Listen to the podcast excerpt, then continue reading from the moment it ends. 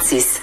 Il y a un texte publié dans euh, la section opinion du Devoir qui euh, qui m'a fait réagir, qui m'a fait réfléchir parce que on parle des nouvelles façons de, de, travailler, notamment dans le milieu de la médecine, la télémédecine et tout ça. Mm-hmm.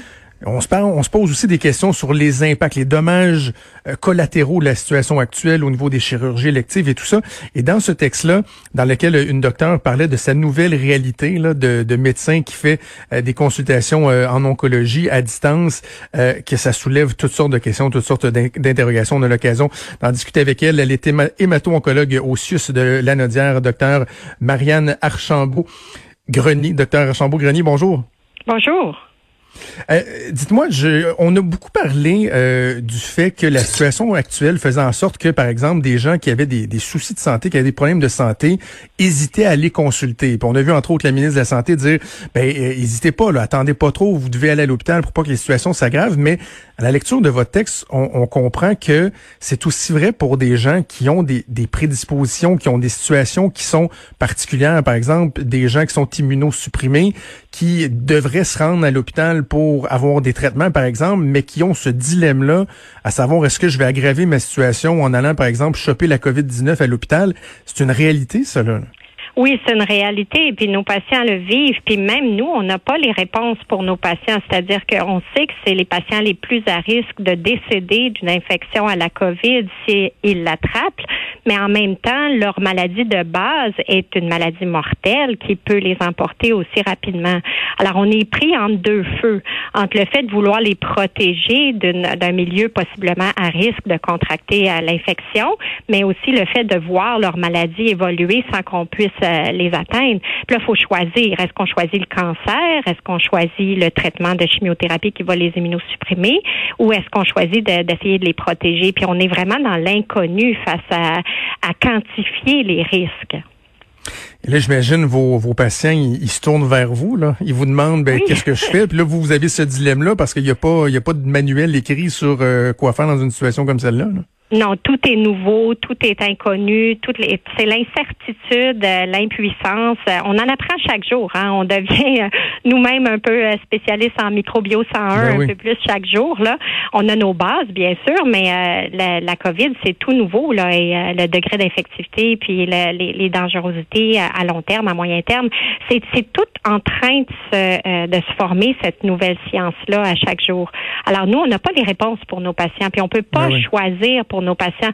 Puis on leur remet cette responsabilité-là de décider. Euh, c'est extrêmement lourd pour eux et euh, il y a mm. beaucoup de craintes. Il y a beaucoup de, de, notre clientèle ou bon, je dirais notre patientèle là, qui sont très âgés puis euh, qui ont qui ont des craintes justifiées. Là. Ils font déjà partie de la population à risque de par leur âge, mais en plus leurs conditions d'immunodéprimés ou immunosupprimés et leur cancer fait en sorte qu'ils sont encore plus à risque. Ouais. Euh, docteur Archambault-Grenier, votre texte publié dans le Devoir est vraiment intéressant parce que vous le faites sous, sous forme d'une de, espèce de retranscription de, euh, de votre nouvelle réalité, des contacts que vous avez euh, avec euh, vos patients.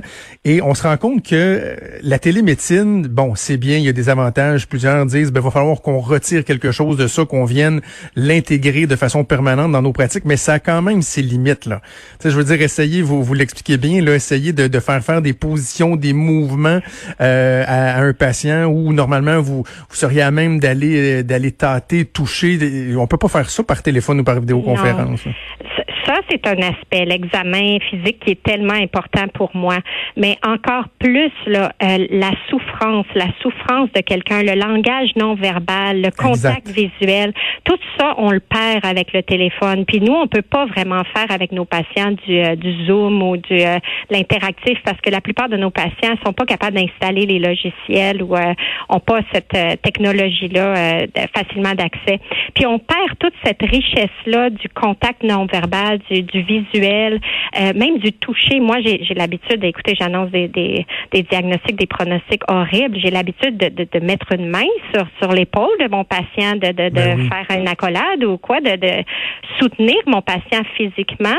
Puis ça, je pourrais plus le faire. Là. J'ai très peur. Et, et le, le, contact téléphonique euh, vaut ce qu'il vaut. Hein? Ça, ça reflète pas du tout la réalité de la personne devant nous. Alors, on perd toute cette richesse-là. Parce qu'il faut dire aux gens, souvent les médecins, vous êtes euh, ce qu'on appellerait des fins limiers, là. C'est-à-dire que euh, on vous en passe pas des, des petites vites, là. Vous pouvez poser des questions à un patient, puis de par sa réaction, de par euh, son, son attitude physique et tout ça, ça va vous pousser à aller plus dans une direction, à confronter. Là, au téléphone, on, perd ce, ce, lien-là, cette proximité-là. là Complètement, complètement. Puis des fois, c'est plus important ce qu'on va observer que ce que le patient va nous dire. Entre autres, pour la douleur, on va pouvoir voir des positions euh, antalgiques, des replis, des contractures, euh, des, des, grimaces que le patient ne peut pas nous exprimer avec ses mots.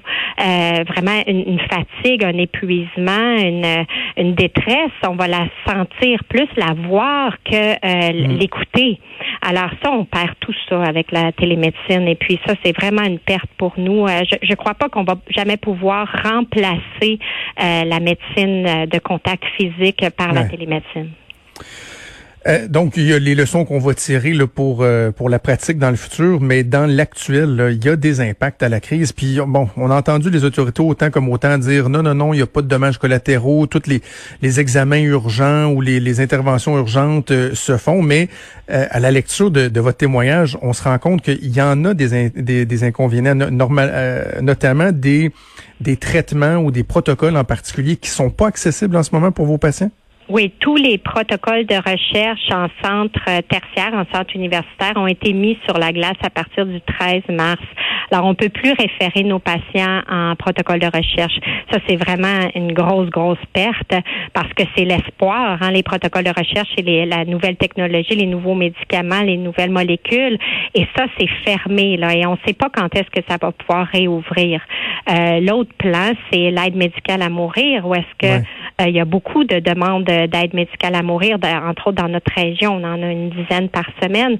Et euh, les médicaments utilisés pour l'aide médicale à mourir sont les mêmes médicaments qu'on utilise pour euh, l'intubation de nos patients COVID. Alors, le manque de ressources, d'accès à ces ressources-là pour offrir le soin ultime qui est l'aide médicale à mourir va, va créer une crise dont on ne parle pas. Hmm.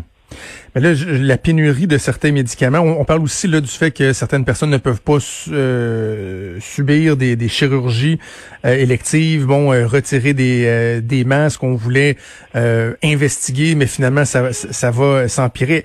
Est-ce qu'on doit comprendre, docteur Archambault-Grenier, que assurément des victimes collatérales de la COVID, il va y en avoir là?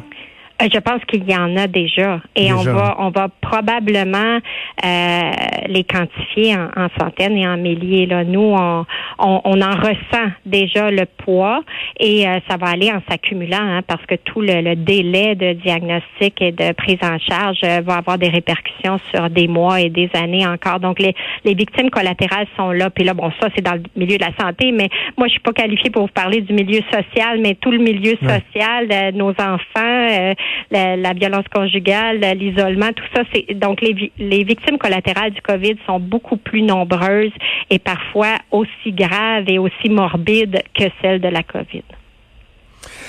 J'avais un échange avec euh, une personne euh, du milieu de, la santé euh, hier, puis on, on, se posait la question parce qu'il y en a qui, bon, oui, ils, peuvent avoir un, un dépistage qui, qui va se faire. Il y a des rendez-vous, mais ils pourront pas, par exemple, s'il y a besoin d'avoir une chirurgie, ils peuvent avoir la, chirurgie.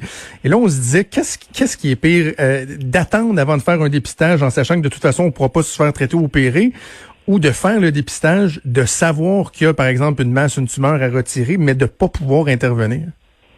Ben c'est une bonne question. je, je, je n'ai pas la réponse. Je pense que juste euh, de vivre avec euh, l'idée qu'on est porteur d'une tumeur et de pas pouvoir la retirer, euh, chaque seconde pèse une tonne.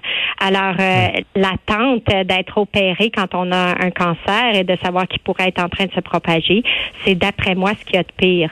Maintenant, les demandes des, des réseaux, des, des milieux de santé à avoir la preuve que le patient est plus propre que propre et qu'il n'y a pas le COVID dans les derniers 24 heures, euh, ça crée encore une fois un frein à l'accès à ces milieux-là.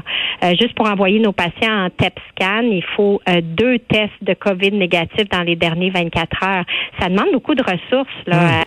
Et donc, ça devient des freins supplémentaires à un système qui était déjà pas super huilé. Là, hein. On avait déjà des, des problèmes ben avant la COVID. Là. Alors, ça, ça ajoute à la détresse des soignants puis à la détresse des patients surtout. Docteur euh, Marianne Archambault-Grenier, vous êtes hémato-oncologue au CIUS de Lanaudière. J'invite les gens à aller lire votre, euh, votre texte, Une médecine de circonstances, publié dans euh, la section opinion du Devoir. Merci beaucoup de votre témoignage. Bonne chance pour la suite. Merci à vous. Merci, au revoir.